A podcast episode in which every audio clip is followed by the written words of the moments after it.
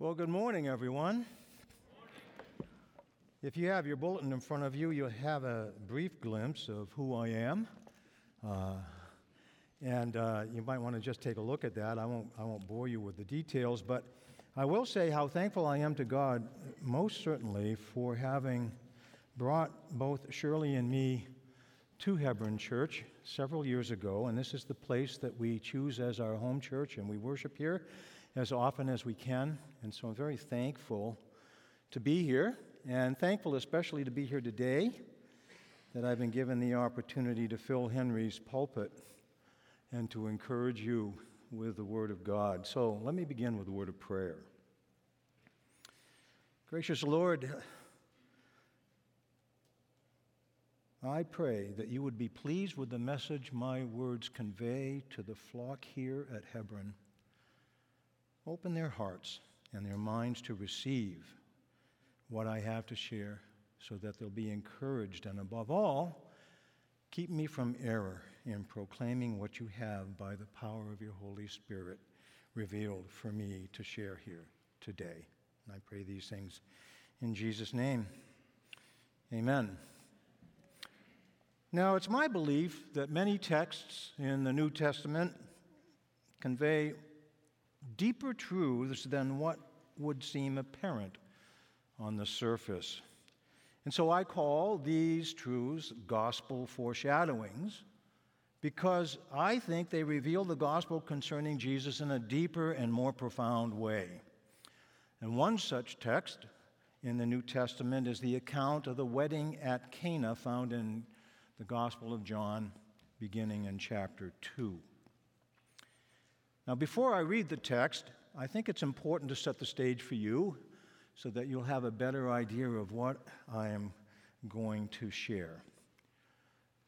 This book, this gospel, according to most biblical scholars, is divided up into three sections. The first is the introduction. It's all in chapter one. It's a marvelous introduction, uh, certainly inspired. We, we love to read it, it's very profound. The second, starting in chapter two, the second section uh, uh starts in two and runs through chapter 12, verse 22, is often called the book of signs. The book of signs. And the third, which runs from chapter 12, verse 23, the very next verse, to the end of the gospel, is often called the book of glory. Now, we could say that the main theme of the book of signs is found in Jesus' own words that he shares in chapter 2, verse 4b, when he says, My hour has not yet.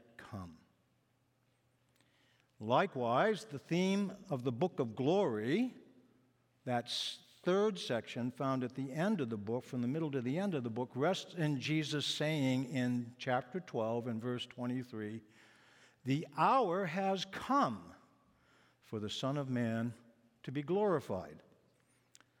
So, in a practical sense, we could say that the book of signs tells a story of how Jesus goes public, and the book of glory explains just exactly how he's glorified by going to the cross.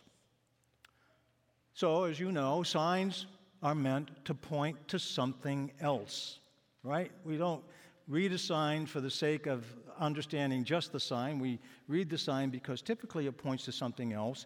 And so the book of signs, that first, that second section from chapter 2 to chapter 12, uh, has seven different signs in it that the Apostle John wants to share with us. The first, of course, occurs here at the wedding of Cana when Jesus changes water into wine. That's a sign. It's followed by his cleansing of the temple, and then by the healing of the nobleman's son, and then healing of the lame man, and then by feeding the multitude, then healing the blind man, and finally, by the raising of Lazarus from the dead. Each of these signs is a demonstration of Jesus' divine power, which in turn reveals his glory. And as a result, from the first sign to, through the seventh sign, all of these resulted in people believing in Jesus. So let's take a look at this account of the first sign by reading our text together found in John's Gospel, beginning in chapter 2 and verse 1. I'd ask you to please stand if you're able as we give our attention to the reading of God's holy word. John chapter 2, verse 1. On the third day, there was a wedding at Cana in Galilee, and the mother of Jesus was there.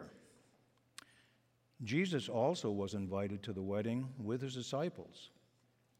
When the wine ran out, the mother of Jesus said to him, They have no wine. And Jesus said to her, Woman, what does this have to do with me? My hour has not yet come. His mother said to the servants, Do whatever he tells you.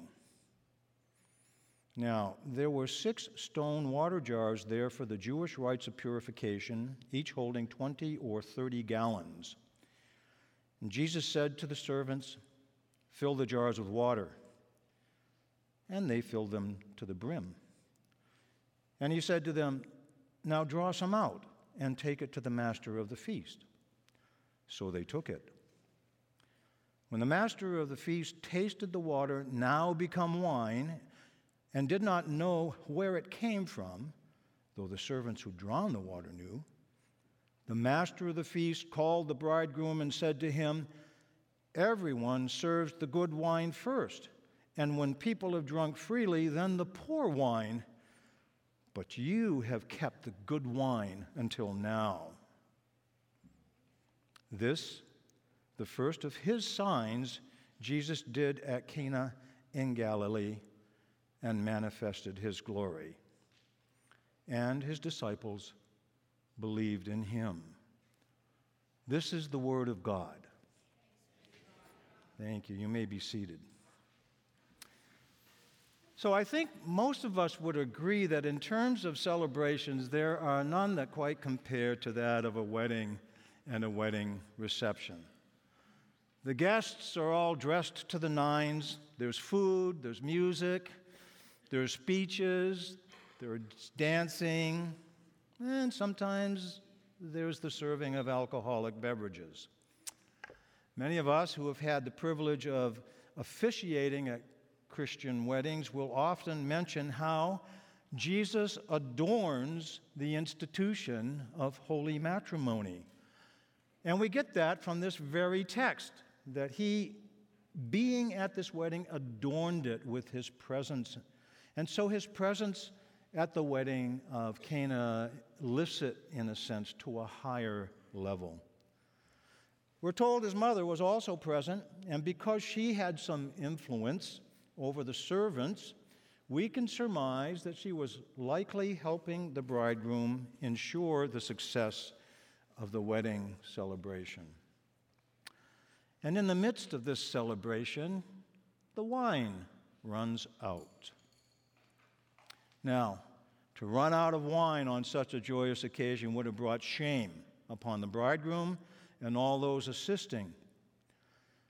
And realizing the entire celebration was about to become a disaster, we hear Mary say to her son, perhaps with a tinge of impatience, maybe even frustration, but more, I think, out of a sense of expectation, they have no wine. So, why would Mary go to Jesus? Why would she go to her son? It's not that this was a bring your own booze celebration. It's not like Jesus came packing a donkey load full of good wine to bring to the celebration. Uh, maybe she thought that he was going to send the servants out into the neighborhood to find wine. Why would she ask him? Well, I think in, in many regards, she knew something that no one else knew of Jesus. She had a unique insight as to who her son was, and it goes back to a very early age when she was visited by the angel Gabriel. We see an account in the Gospel of Luke where Gabriel says to her in the opening chapter, Behold, you will conceive in your womb and bear a son, and you shall call his name Jesus. He will be great and will be called the Son of the Most High. And the Lord God will give to him the throne of his father David, and he will reign over the house of Jacob forever, and of his kingdom there will be no end. Certainly, this announcement from the angel lodged in Mary's heart throughout her entire life. And so I think it's safe to conclude that in her approaching Jesus, Mary was expecting him to take control of the situation. Do something. Do something. This is in your genes. You need to do something. This is what Gabriel said you would help us with. So Jesus responds with the simple word, woman. Now, a lot of ink has been spilled over why Jesus addresses his mother as woman. And we're not going to go into the details, but the truth is is that this was a perfectly acceptable way of addressing Mary within this cultural context. And so I want to continue by looking at the remainder of what Jesus says. What does this have to do with me? My hour has not yet come. So, what is this hour of which Jesus speaks? It's not an hour consisting of 60 minutes, but it's the hour that God has ordained for Jesus, marking out that period in which Jesus will finally undergo a betrayal, a trial, a scourging, a crucifixion, a burial, a resurrection, and praise God then, an ascension. Again, we only need to fast forward to John 12 23, where the book of glory begins with Jesus saying, The hour has come for the Son of Man to be glorified. And were you to read all of those chapters to the end of the Gospel of John, this is the story that would unfold. But early in his ministry, Jesus didn't want to go public. Many say this is called his messianic secret. He wanted to keep his ministry, his divinity, a secret. The time had not yet come for him to be fully re- revealed. He did not want to, uh, to show his true identity to the masses. Yet now, in this first situation, when he is in a position to do something in public, by God's providence, Jesus is about to give a select few people at that wedding a glimpse of something that would demonstrate his own divinity.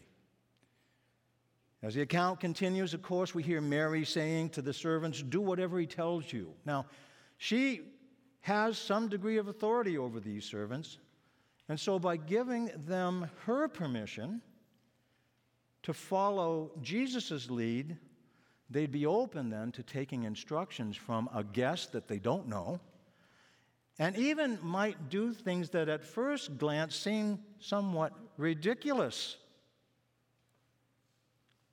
But no one, and I repeat, no one, not even Mary or the servants, could have imagined how Jesus would act.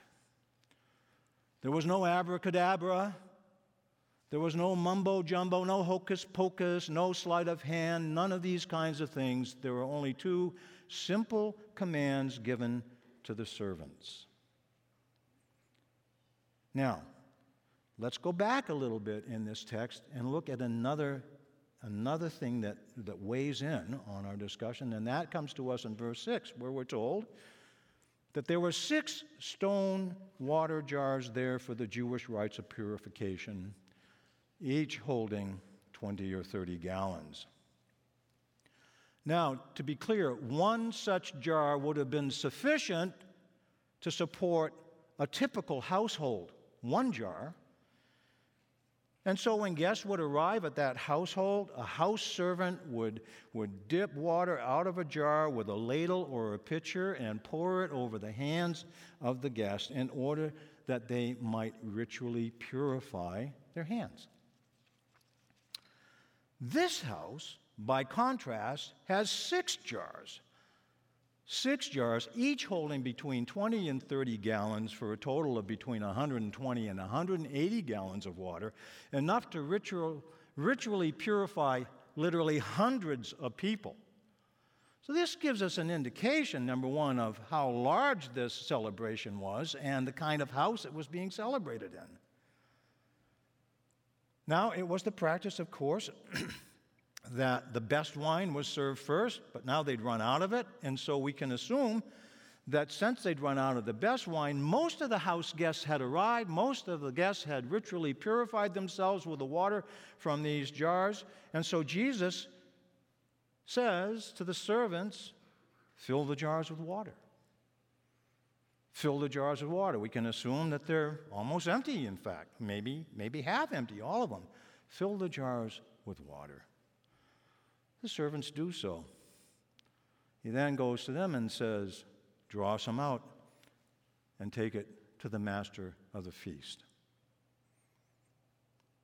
Now, you might have noticed in our text that as I read it, if you have a Bible open, you would see it clearly that in brackets in this text, John makes a parenthetical comment that the servants who had drawn the water knew that it was now wine. No one else did except Jesus. Isn't it amazing? I think it's amazing that these lowly house servants were the first to witness this miraculous demonstration of the divinity of Jesus. All the water in these jars had been turned to wine. And so, when the master had tasted it, he acknowledged that this wine, brought by the servants, was not the standard second rate, watered down, cheap wine normally served later on during the celebration when people were less particular. This wine was of the finest quality. And so surprised was he at that fact, he went directly to the bridegroom and credited him for doing something truly unconventional by serving the best wine last. Imagine, if you will, even more, the surprise of the bridegroom when he was complimented on something that he himself had had no part in arranging. He must have been truly astonished. How did this happen?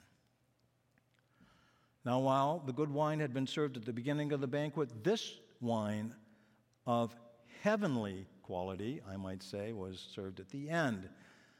But not only that, there was 120 to 180 gallons of this wine. How could any group possibly drink it all? Its abundance was extraordinary. So, here then is the first sign meant to point to the divinity of Jesus. By turning water into wine, Jesus demonstrates his power to create something in an instant that would have taken months and many grapes to accomplish by human hands. What an amazing miracle!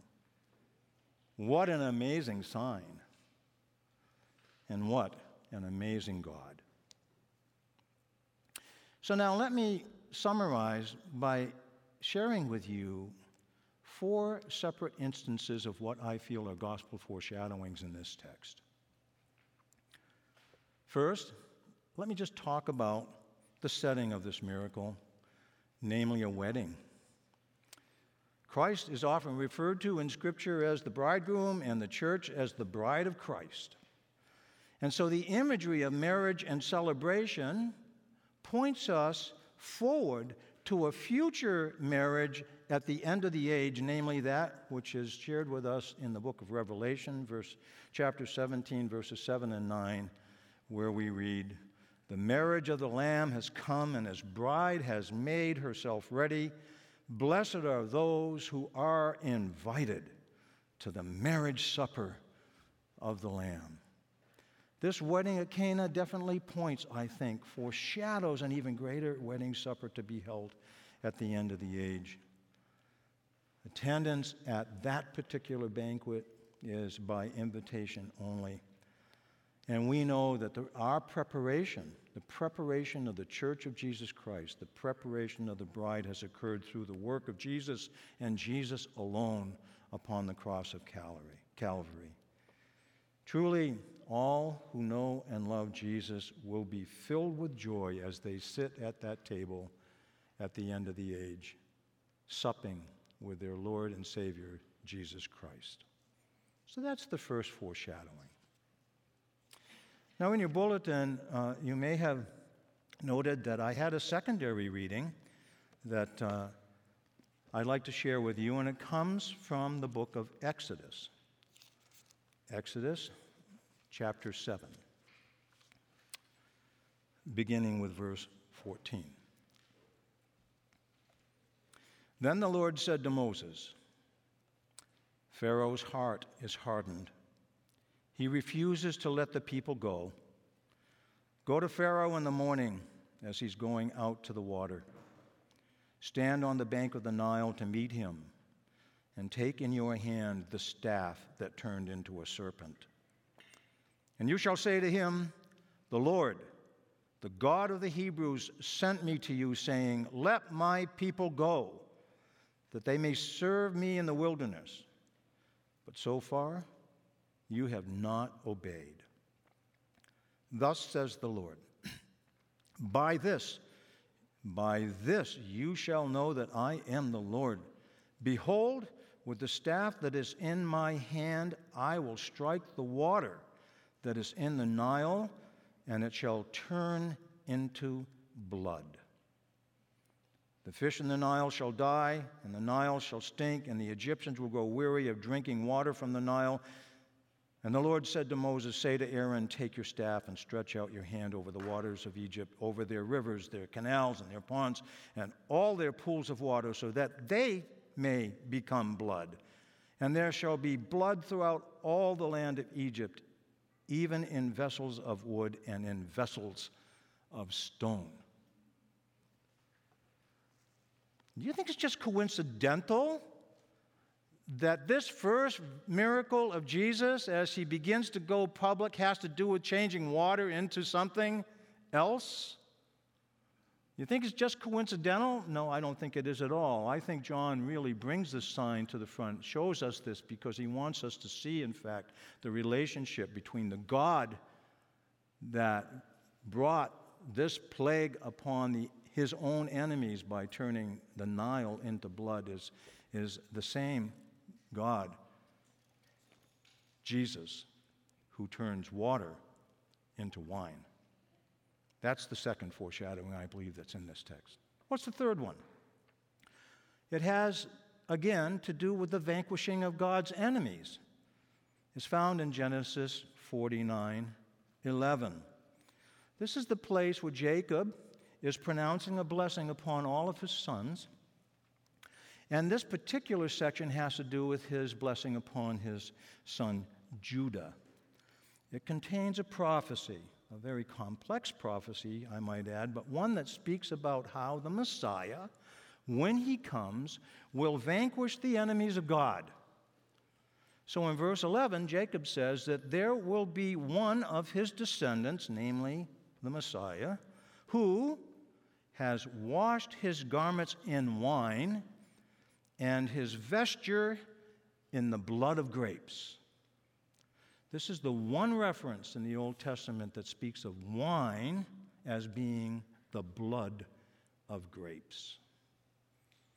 By changing water into wine or into the blood of grapes, Jesus is again foreshadowing his role in vanquishing God's enemies.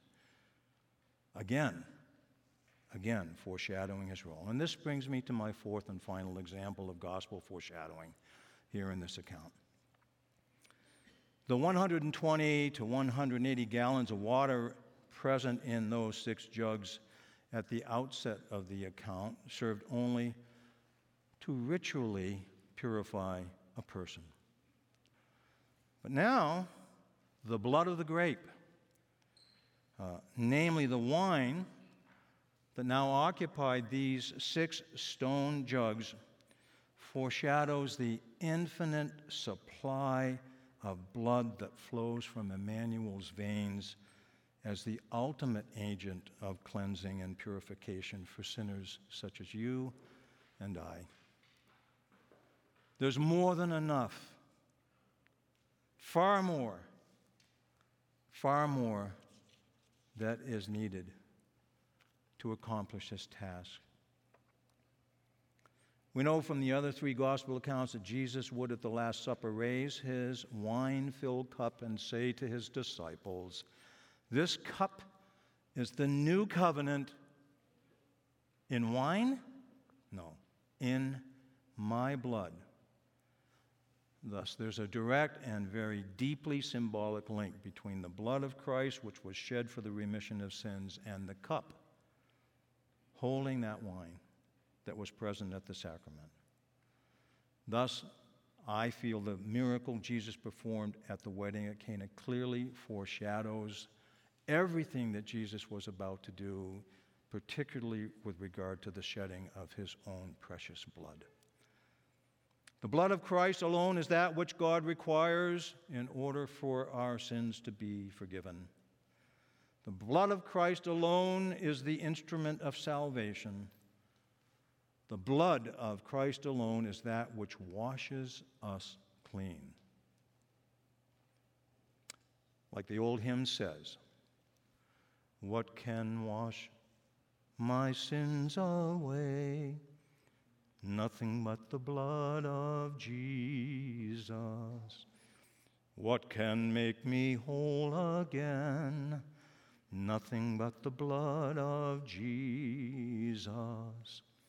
Oh, precious is the flow that makes me white as snow. No other fount I know, nothing but the blood of Jesus. Amen.